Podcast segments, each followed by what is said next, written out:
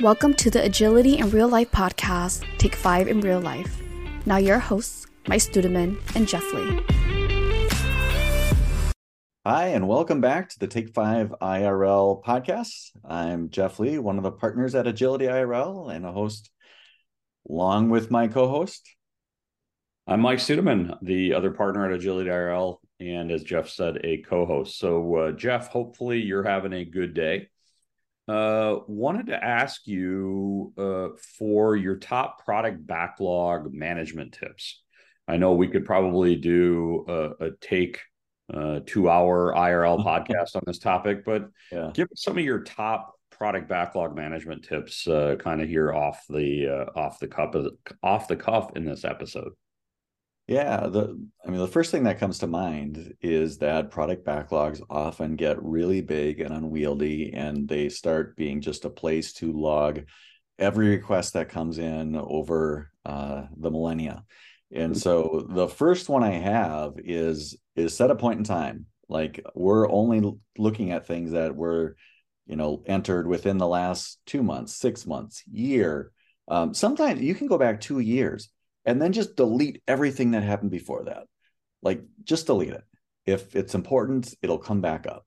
Um, you know, don't go through with a fine tooth comb and figure out which ones to move forward. And, you know, where that point is is going to be different for you based on how old your product is, what your environment is.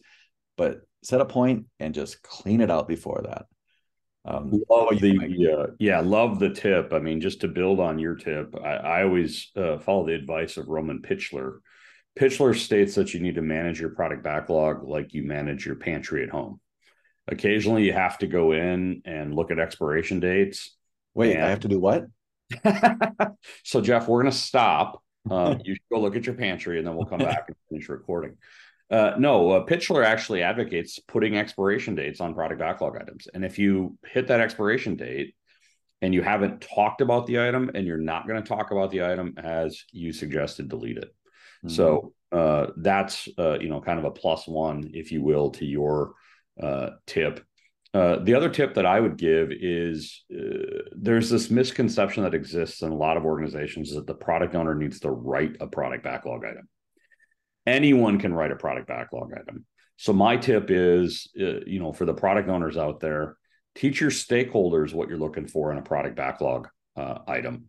Uh, the product owner doesn't have to write everyone. Uh, they're the only ones that can say, "Yeah, I want to do this item." Mm-hmm. So that'd be my tip. Uh, you have another one uh, as our five minute timer ticks down.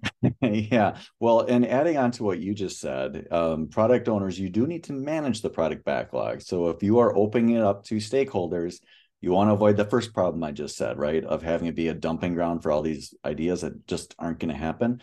So don't don't outsource it. Don't ignore it. You do need to see what's coming in, um, follow up with stakeholders as necessary, and get rid of things or prioritize or deprioritize. Um, the other thing I'll say is a lot of people eh, won't put things into a product backlog until they think it's ready.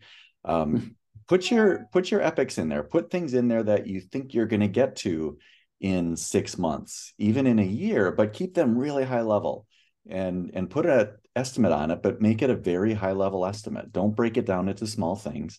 Uh, but it's important to be able to show that this is where we think we're going. Um, at Absolutely. some point, if that's not where you go, then get it out of there. But you know, show that forecast. Yeah, the product backlog cannot be a set it and forget it type of artifact. You do have to regularly manage it. Uh, I, I, would, uh, as you and I are both fond of telling product owners, don't be afraid to say no if you really think you're not going to do it, don't put it in the product backlog as a way to uh, kind of uh, avoid a difficult conversation with a stakeholder. Say no, not right now, and and tell them that you're open to them bringing it back up in the future.